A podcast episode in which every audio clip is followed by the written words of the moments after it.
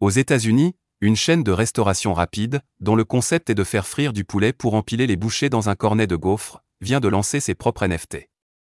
L'enseigne, qui s'intitule Chicken Cone, compte sur cette technologie pour faire fructifier ses affaires. Elle entrevoit les jetons numériques comme un moyen pour le grand public de prendre part à la croissance de l'entreprise.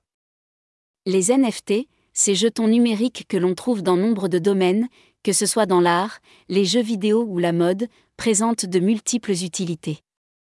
Ils ont valeur de certificat d'authenticité pour tout type d'objets uniques, pour une œuvre d'art comme pour une truffe géante dénichée dans le Périgord. Les NFT peuvent être aussi des objets de collection. Leur fonction ne cessant de croître, on découvre désormais qu'ils sont un moyen de détenir une partie du business d'un restaurant. Une nouvelle forme d'actionnariat en somme. La chaîne de restauration rapide s'appelle Chicken Cone. Elle joue ainsi avec les mots et a baptisé ses NFT Chicken Coin. Un Chicken Coin coûte 14 500 dollars, mais vous pouvez aussi payer en crypto-monnaie, avec l'Ethereum. Chaque jeton est associé à un point de vente, dans une zone spécifique aux États-Unis les propriétaires peuvent espérer recevoir la moitié du montant de la franchise, pour tout nouveau restaurant ouvrant dans la zone géographique concernée.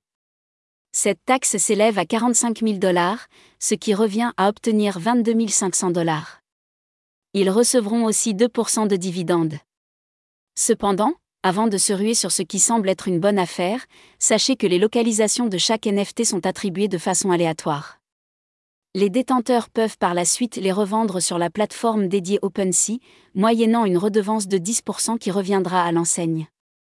Voilà comment Chicken Cone compte sécuriser sa croissance, sans trop jouer avec le feu. L'enseigne, basée à Miami, dispose aujourd'hui de 24 adresses outre-Atlantique et aux Émirats arabes unis. 58 projets d'ouverture sont actuellement en cours de développement.